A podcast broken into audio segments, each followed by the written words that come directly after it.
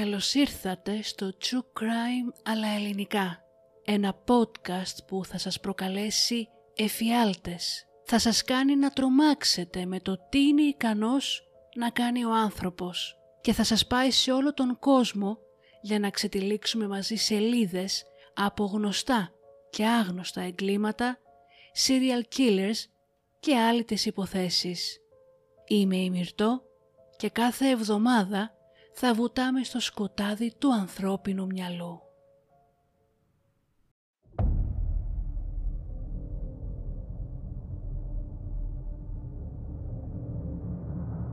And that's where I cut her open when he told me to.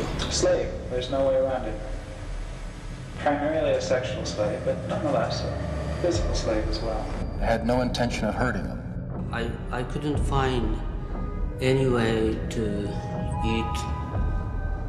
And you beat her to death with what?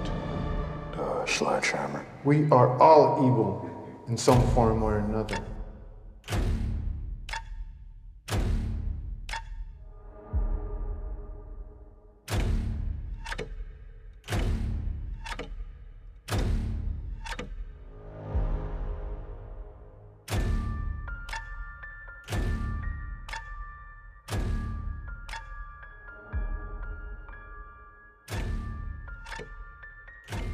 Unable to live with the fact that I just stabbed to death and cut the throat of an innocent young woman. είκοσι τέσσερις Φεβρουαρίου του χίλια εννιακόσια ογδόντα έξι και βρισκόμαστε στην περιοχή Van Nuys στην Καλιφόρνια.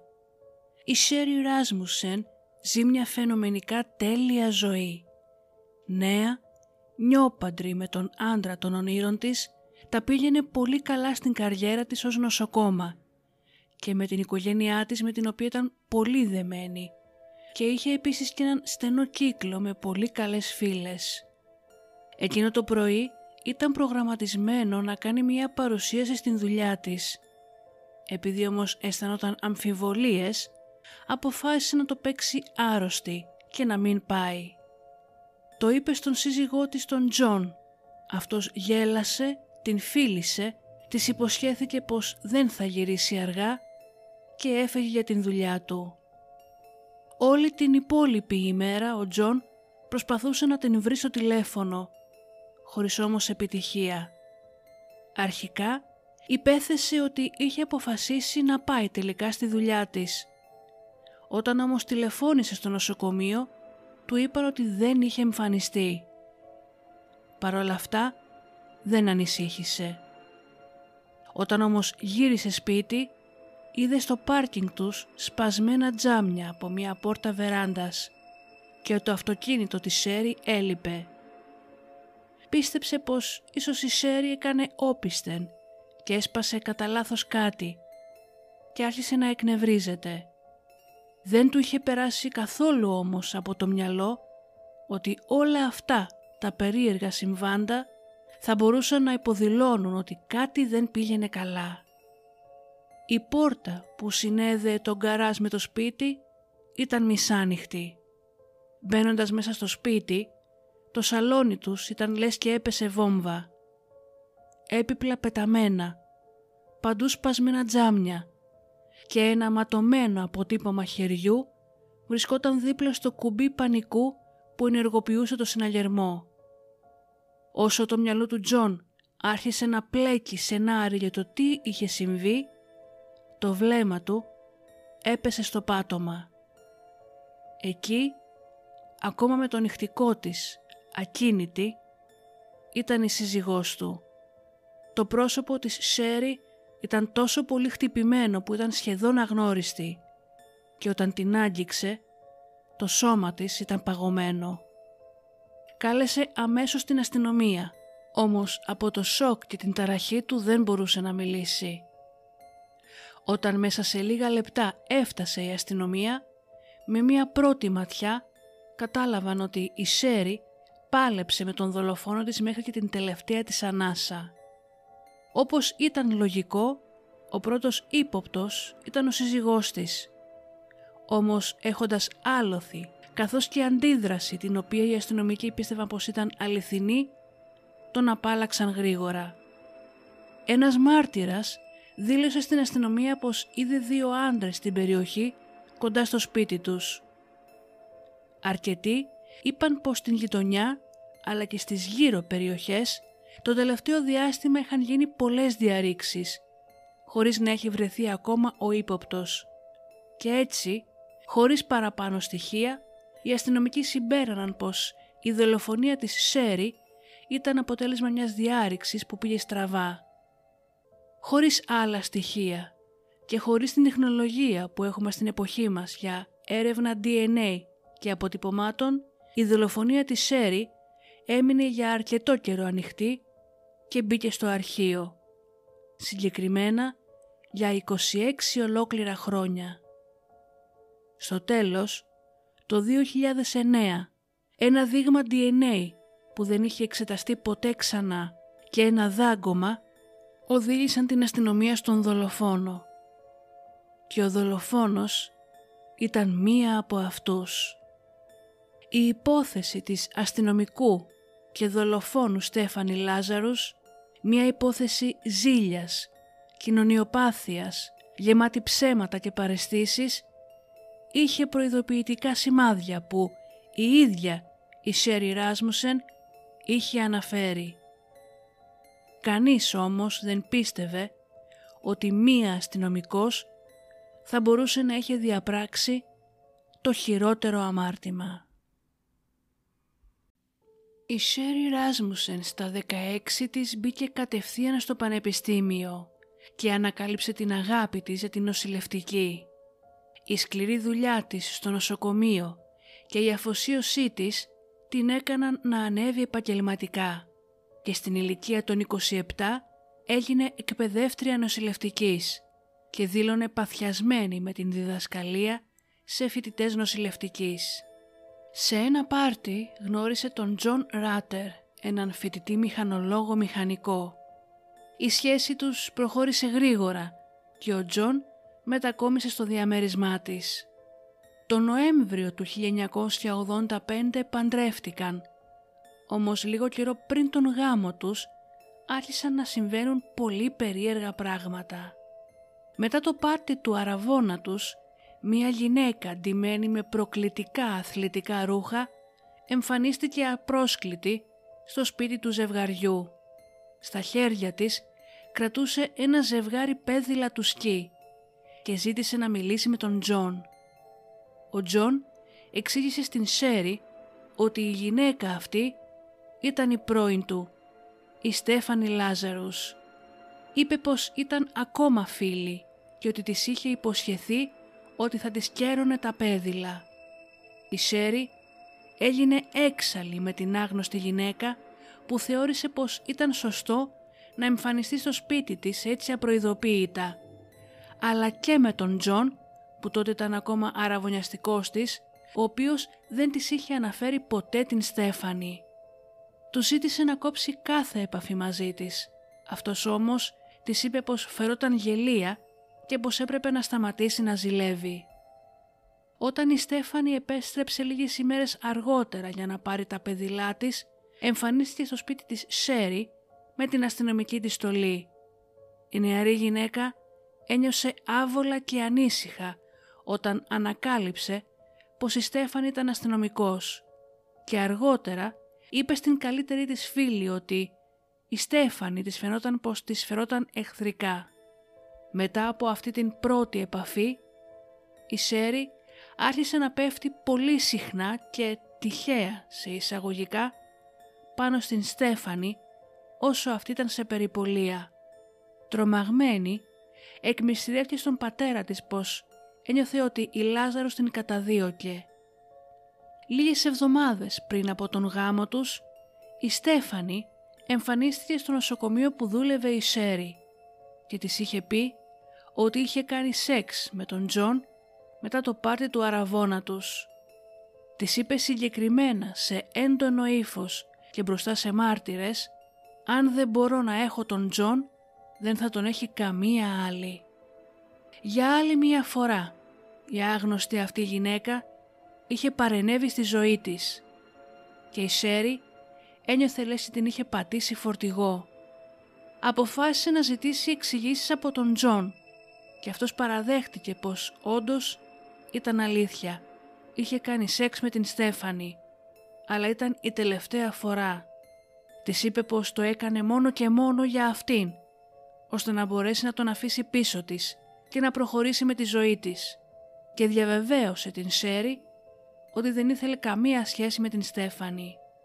Η Σέρι όμως είχε τραβήξει αρκετά. Του είπε ότι αν όντως προχωρήσουν με τον γάμο τους, θα έπρεπε να κόψει εντελώς την Στέφανη από την ζωή του και πως απαγορευόταν πλέον να έχει οποιαδήποτε επαφή μαζί της ή ακόμα και να έρχεται σπίτι τους. Ο Τζον συμφώνησε και χωρίς άλλα περιστατικά ο γάμος τους προχώρησε κανονικά. Η Στέφανη Λάζαρους είχε γνωρίσει τον Τζον στο πανεπιστήμιο, καθώς έμεναν στον ίδιο όροφο της εστίας.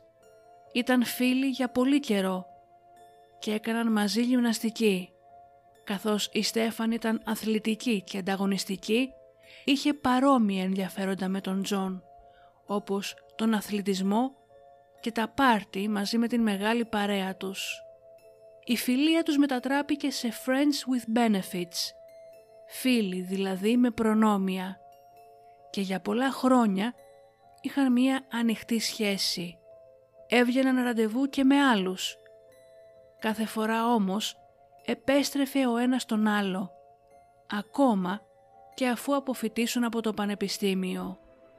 Ο Τζον πάντα θεωρούσε την σχέση αυτή περιστασιακή και αργότερα στο δικαστήριο είπε πως απλά έκαναν παρέα.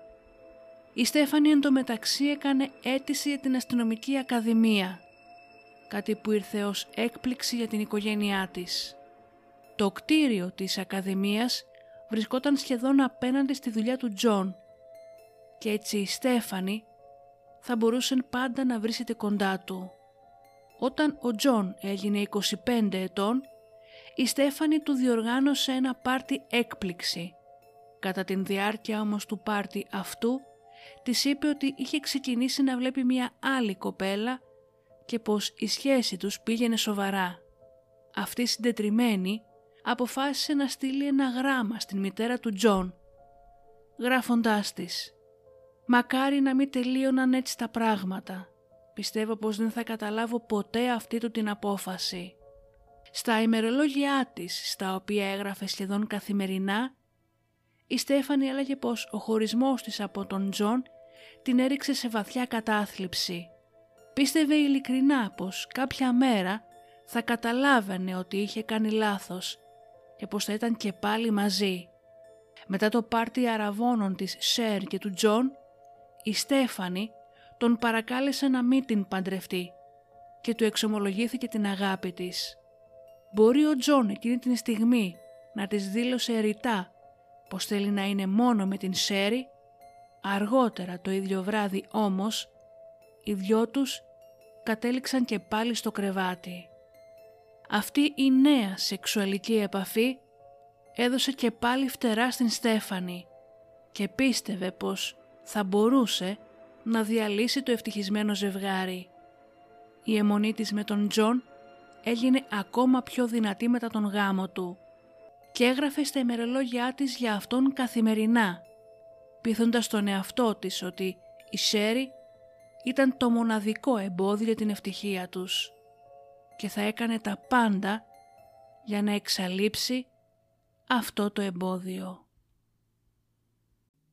Κατά την διάρκεια της αρχικής έρευνας της αστυνομίας, οι ερευνητές συμπέραναν ότι προηγήθηκε τεράστια συμπλοκή η οποία κράτησε πάνω από μία ώρα και πως ο δολοφόνος επιτέθηκε στην Σέρι ξεκινώντας από τον πάνω όροφο και κατέληξε στο σαλόνι. Η νεαρή γυναίκα είχε αρκετούς μόλοπες στο πρόσωπο και στο σώμα της, καθώς και αμυντικά τραύματα που υποδήλωναν ότι πάλεψε με αυτόν που της επιτέθηκε. Η Σέρι Ράσμουσεν ήταν μια πολύ γυμνασμένη και ψηλή γυναίκα και θα ήταν δύσκολο για αυτόν που της όρμησε να την υποτάξει εύκολα. Έτσι υπέθεσαν ότι είχε χτυπηθεί αρχικά στο κεφάλι με ένα βάζο, δίνοντας έτσι αρκετό χρόνο στον δολοφόνο να βγάλει το όπλο του, να το τυλίξει σε μια κουβέρτα για να πνίξει τον ήχο των τριών θανατηφόρων πυροβολισμών που βρέθηκαν στο σώμα της. Οι πυροβολισμοί αυτοί όμως είχαν γίνει σύμφωνα με τον τρόπο με τον οποίο εκπαιδευόμενοι αστυνομικοί μαθαίνουν να εξοντώνουν τους εχθρούς τους.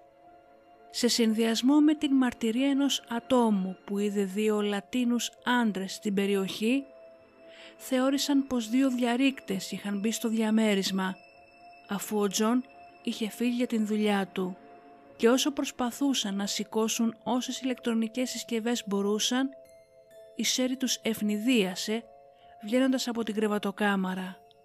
Τα μόνα πράγματα που είχαν κλαπεί ήταν το αυτοκίνητο της Σέρι, το οποίο βρέθηκε δύο εβδομάδες αργότερα χωρίς κανένα αποδεικτικό στοιχείο μέσα, και η άδεια γάμου του ζευγαριού.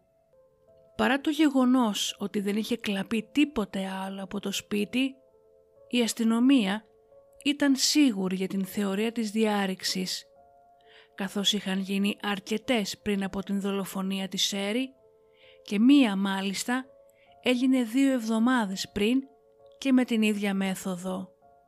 Ένας detective όμως βρήκε στο χέρι της Σέρι ίχνη από δάγκωμα και λόγω του μεγέθους του δαγκώματος συμπέρανε πως ο δράστης ήταν γυναίκα.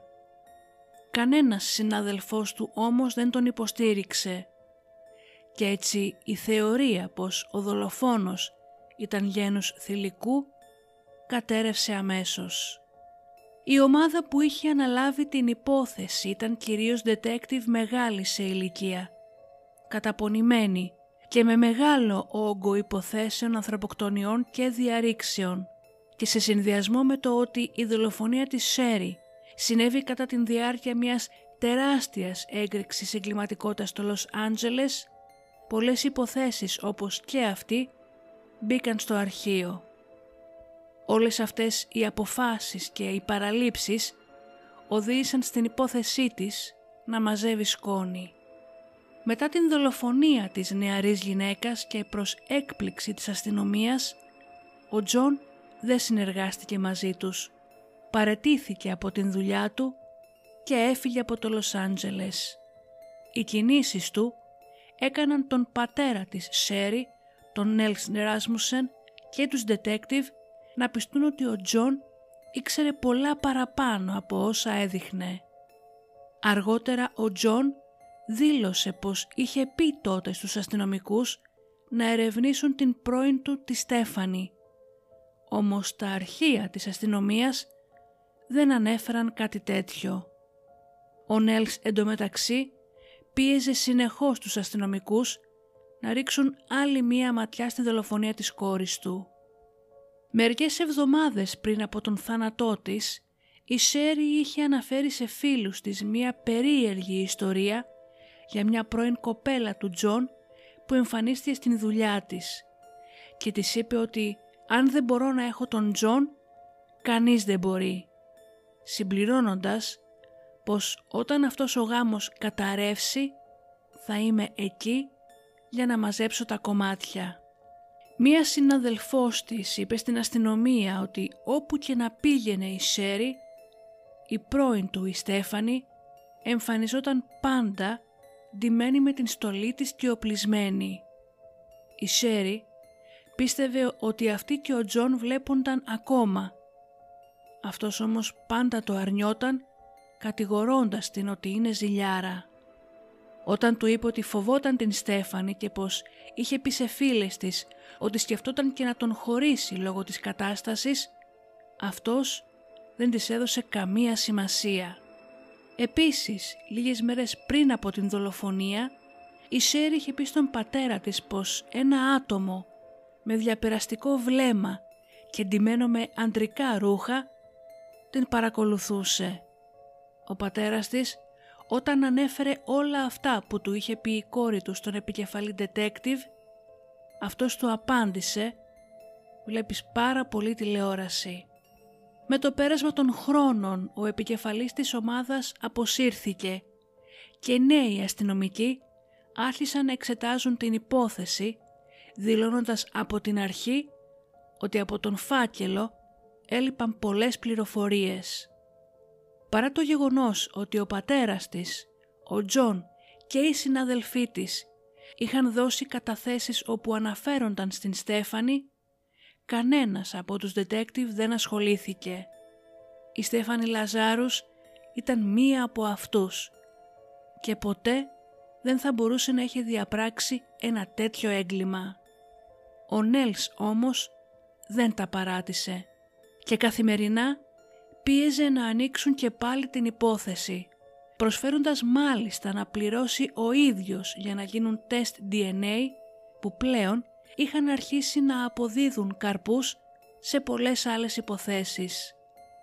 Ήταν ανεπιτυχής για πολλά χρόνια και μετά από πολλές εικεσίες μπόρεσε να πείσει τους αστυνομικούς να ελέξουν τα ντι εν έι που είχαν συγκεντρωθεί τότε από την σκηνή του εγκλήματος.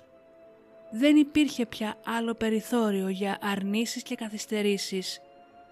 Τα στοιχεία ήταν πολλά για να αγνοηθούν.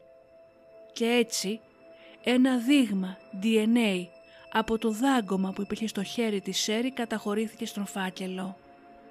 Η έρευνα όμως που είχε γίνει για την δολοφονία ήταν χαοτική και η δουλειά που έκανε η αστυνομία ήταν τουλάχιστον αμελής, κάτι που την έκανε να φαίνεται ως προσπάθεια συγκάλυψης. Αυτή ήταν και η μόνη εξήγηση στο γιατί ο δολοφόνος της Σέρι Ράσμουσεν πέρασε απαρατήρητος για σχεδόν δύο δεκαετίες. Κατά τα τέλη της δεκαετίας του χίλια εννιακόσια ενενήντα, όταν πλέον το ντι εν έι έγινε ένα κρίσιμο καταδικαστικό στοιχείο στα δικαστήρια, το αστυνομικό τμήμα του Λος Άντζελες δημιούργησε μία νέα ομάδα, η οποία εξέτασε τα στοιχεία που συλλέχθηκαν από άλλητες υποθέσεις και τα έβαλαν στις βάσεις δεδομένων τους για να δουν αν θα εμφανιζόταν κάποιο αποτέλεσμα. Το δύο χιλιάδες τέσσερα το αρχείο της δολοφονίας της Σέρι έφτασε στα χέρια της detective Jennifer Butterworth. Από την πρώτη στιγμή η Jennifer παρατήρησε πως έλειπαν στοιχεία από το κουτί που φύλαγε όλα τα έγγραφα. Όπως αποδείχτηκε, ένας αστυνομικός το δύο χιλιάδες τρία είχε πάρει τα φιαλίδια με το ντι εν έι για να τα ελέγξει, όμως δεν τα γύρισε ποτέ πίσω. Μετά από μία ομάδα ερευνών, η detective τα βρήκε στο πίσω μέρος της κατάψυξης του ιατροδικαστή. Έλεγξε τα δείγματα και επιβεβαίωσε ότι τα περισσότερα από τα ντι εν έι στοιχεία ανήκαν στην Σέρι. Το δείγμα που πήραν από το δάγκωμα επιβεβαιώθηκε πως ανήκε σε γυναίκα. Όταν όμως περάστηκε μέσα από την βάση δεδομένων Κόντις, δεν βγήκε κάποιο αποτέλεσμα. Αυτό αμέσως άλλαξε την θεωρία εντελώς ότι η Σέρι είχε δολοφονηθεί από δύο άντρες. Η detective Butterworth ξεκίνησε να εξετάζει και τα υπόλοιπα στοιχεία. Βρήκε μία κατάθεση στην οποία αναφερόταν πως κάποια γυναίκα παρενοχλούσε την Σέρι. Όταν απευθύνθηκε στον προϊστάμενό της και ρώτησε αν αξίζει να την ψάξουν, αυτός επέμεινε ότι επρόκειτο για διάρρηξη και της δόθηκε εντολή να παρατήσει την υπόθεση.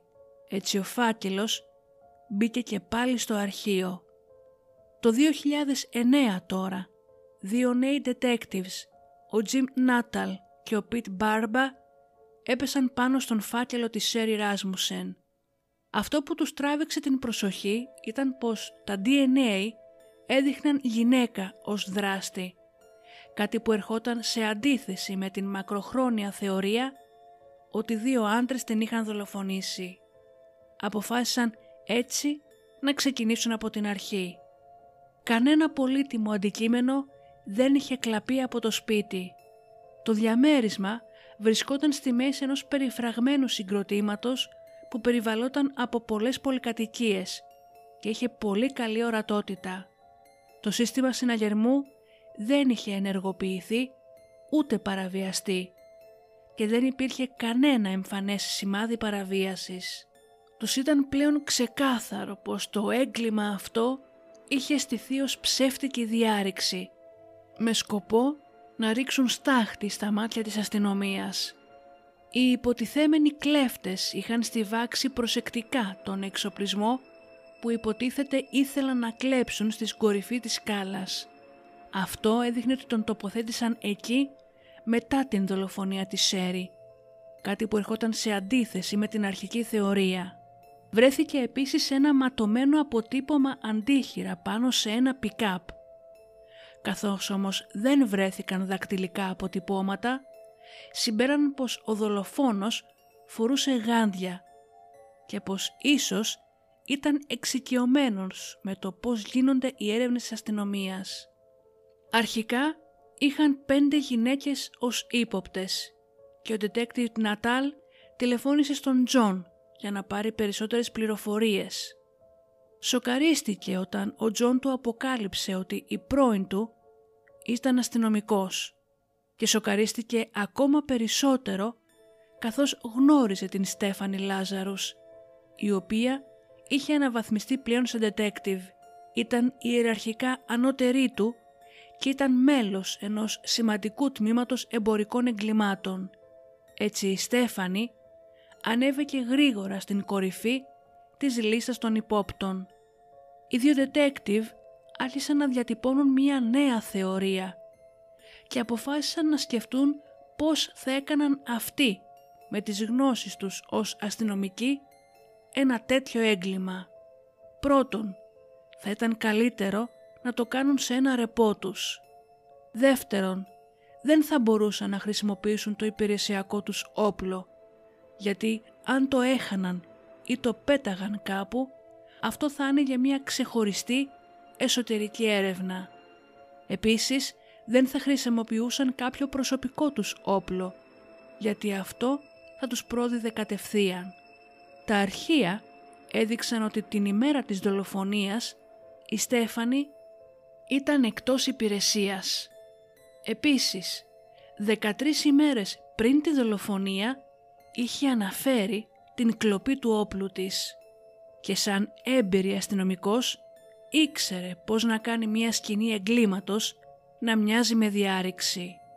Η Στέφανη Λάζαρους είχε ξεκινήσει την καριέρα της στο αστυνομικό τμήμα του Λος Άντζελες ως απλή αστυνομικός και είχε καταφέρει να ανέβει στην ιεραρχία, κερδίζοντας την εκτίμηση και τον σεβασμό συναδέλφων αλλά και των ανωτέρων της. Εν τέλει, τοποθετήθηκε στον τομέα των εμπορικών κλοπών, όπως έργα τέχνης, μια θέση υψηλού επίπεδου που την έφερνε συχνά μπροστά από τα μέσα μαζικής ενημέρωσης. Οι δύο detective έμαθαν πως η Στέφανη παρακολουθούσε ανελιπώς την άλυτη υπόθεση της Σέρι, ελέγχοντας περιστασιακά στοιχεία ή ρωτώντας τους ερευνητές εάν υπήρχαν νέες πληροφορίες. Κάτι που θεωρήθηκε παράξενο, αφού η ίδια δεν είχε εμπλακεί ποτέ επαγγελματικά στην έρευνα. Δεδομένου του προσωπικού της ιστορικού με το θύμα, δεν θα έπρεπε καθόλου να χειρίζεται οτιδήποτε σχετικά με την υπόθεση. Οι δύο detective άρχισαν να παίρνουν εκ νέου καταθέσεις από φίλους και την οικογένεια της Σέρι και έμαθαν πως ενώ όλοι είχαν αναφέρει ότι η Στέφανη την παρακολουθούσε, αυτή η πληροφορία δεν υπήρχε στο αρχείο. Κάτι που αν είχε καταχωρηθεί σωστά θα την έκανε κύρια ύποπτη από την πρώτη ημέρα. Με σκοπό να πάρουν κρυφά ένα δείγμα από το ντι εν έι της, οι detective ξεκίνησαν να την παρακολουθούν. Πίστευαν πως εάν την έφεραν στο τμήμα για να τη ζητήσουν δείγμα ντι εν έι επίσημα, κινδύνευαν να την κάνουν να φοβηθεί, με αποτέλεσμα να εξαφανιστεί. Οπότε για να μην τον διακινδυνεύσουν, διάλεξαν αυτή την οδό. Κατά την διάρκεια μίας από αυτές τις παρακολουθήσεις, η Στέφανη, βγαίνοντας από ένα σούπερ μάρκετ, πέταξε ένα πλαστικό ποτήρι στα σκουπίδια. Αφού οι detective έφεραν το ποτήρι στο εργαστήριο και ανέλυσαν το ντι εν έι που είχε, αυτό αμέσως τέριαξε στο σύστημά τους με το ντι εν έι από το δάγκωμα. Ήταν το στοιχείο που περίμεναν τόσο καιρό και ήταν αρκετό ώστε να βγάλουν ένταλμα συλλήψεως. Αποφάσισαν όμως να σχεδιάσουν μία ήσυχη σύλληψη. Η υπόθεση παρουσιάστηκε μόνο σε ανώτερους αξιωματικούς και εισαγγελείς. Όλα έπρεπε να γίνουν προσεκτικά και δεν ήθελαν να διαρρεύσει τίποτα, καθώς η Στέφανη μπορούσε ανα πάσα στιγμή να φύγει από την πόλη. Την κάλεσαν να έρθει στο ειδικό αστυνομικό κτίριο Parker Center με την πρόφαση ότι ήθελε να πάρει συνέντευξη από έναν ύποπτο μιας υπόθεσής της. Το κτίριο αυτό διαλέχτηκε στρατηγικά, καθώς για να μπει κάποιος αστυνομικός μέσα πρέπει να παραδώσει το όπλο του. Όταν η Στέφανη μπήκε στο δωμάτιο, πίστευε πως θα μίλαγε απλά για μια από τις υποθέσεις της. Η συμπεριφορά της ήταν κανονική και ήρεμη. Όταν όμως οι δύο detective την ρώτησαν εάν γνωρίζει κάποιον John Ruetten, η στάση της άλλαξε δραματικά. Ο τρόπος με τον οποίο αντιδρούσε και μίλαγε κατά τη διάρκεια της ανάκρισής της είναι ένα από τα καλύτερα δείγματα γλώσσας του σώματος και συμπεριφοράς ενός κοινωνιοπαθή. Μπορείτε να βρείτε όλη την ανάκρισή της στο YouTube και ειδικότερα στο κανάλι G C S Criminal Psychology, που δείχνει με κάθε λεπτομέρεια τις αλλαγές στην συμπεριφορά και στην γλώσσα του σώματός της. Παρά το γεγονός ότι η Στέφανη αρνήθηκε οποιαδήποτε εμπλοκή στην δολοφονία της Σέρι, συνελήφθη κατευθείαν. Μετά την έρευνα που έγινε στο σπίτι της, στο αυτοκίνητό της και στο γραφείο της, εντοπίστηκαν όλα τα ημερολόγια της, όπου κατέγραφε με κάθε λεπτομέρεια τα συναισθήματά της για τον Τζον και την Σέρι. Ο υπολογιστής του σπιτιού της έδειξε πως έψαχνε συνέχεια στο διαδίκτυο τον Τζον Ruetten κατά την διάρκεια της δεκαετίας του ενενήντα. Μετά την σύλληψή της, κρατήθηκε στην φυλακή του Los Angeles για έξι μήνες πριν από την ακρόαση της ποινής της, στην οποία ο δικαστής επέβαλε εγγύηση δέκα εκατομμυρίων δολαρίων, φοβούμενος ότι η Στέφανη είτε θα έφευγε από την χώρα είτε θα έβλαπτε τον εαυτό της. Η δίκη της ξεκίνησε το δύο χιλιάδες δώδεκα. Τα κύρια στοιχεία ήταν οι πολλές μαρτυρίες ότι η Στέφανη παρακολουθούσε την Σέρι, τα στοιχεία ντι εν έι και τα ημερολόγια. Κατά την διάρκεια της δίκης αποκαλύφθηκε ότι ο Τζον και η Στέφανη είχαν κρατήσει επαφές μετά την δολοφονία της Σέρι και μάλιστα είχαν πάει μαζί διακοπές στη Χαβάη. Το δικαστήριο καταδίκασε την Στέφανη Λάζαρους για φόνο πρώτου βαθμού σε είκοσι επτά χρόνια φυλάκιση έως ισόβια. Μετά την καταδίκη της, οι γονείς της Σέρι υπέβαλαν αγωγή εναντίον της πόλης. Ισχυρίστηκαν ότι το αστυνομικό τμήμα του Λος Άντζελες προστάτευε την Στέφανη και το γεγονός ότι η ίδια είχε πρόσβαση στα αποδεικτικά στοιχεία όλα αυτά τα χρόνια ήταν παράνομο. Η αγωγή τους απορρίφθηκε. Άσκησαν έφεση και ένας δικαστής τους είπε ότι θα έπρεπε να είχαν καταθέσει την αγωγή πριν από το δύο χιλιάδες. Η detective Jennifer Butterworth κατέθεσε και αυτή η αγωγή, ισχυριζόμενη αμέλεια και κατηγορώντας το αστυνομικό τμήμα για σκόπιμη καταστροφή στοιχείων. Ισχυρίστηκε ότι επειδή επέμεινε να σκαλίζει τον φάκελο της Σέρι, υπέστη αντίπεινα από τους προϊσταμένους για να σταματήσει. Ωστόσο, δεν υπήρχαν στοιχεία για να επιβεβαιώνουν τις δηλώσεις της και η αγωγή της απορρίφθηκε. Η Στέφανη Λάζαρους είναι ακόμα έγκλειστη στις φυλακές γυναικών της Καλιφόρνια, όπου εκτείει την ποινή της. Το δύο χιλιάδες τριάντα τέσσερα θα έχει δικαίωμα αποφυλάκησης υπό όρους. Μετά από είκοσι έξι ολόκληρα χρόνια, ο ένοχος μπήκε επιτέλους στην φυλακή. Ανικανότητα στους χειρισμούς της αστυνομίας, μη καταγραφή στοιχείων, η θελημένη ίσως άρνηση για να κατηγορήσουν κάποιον δικό τους. Η δικαιοσύνη είναι ναι μεν τυφλή, αλλά σε κάποιες περιπτώσεις εθελοτυφλή εκεί που δεν πρέπει. Σας ευχαριστώ που και σήμερα με ακούσατε, να είστε καλά και τα λέμε στο επόμενο επεισόδιο.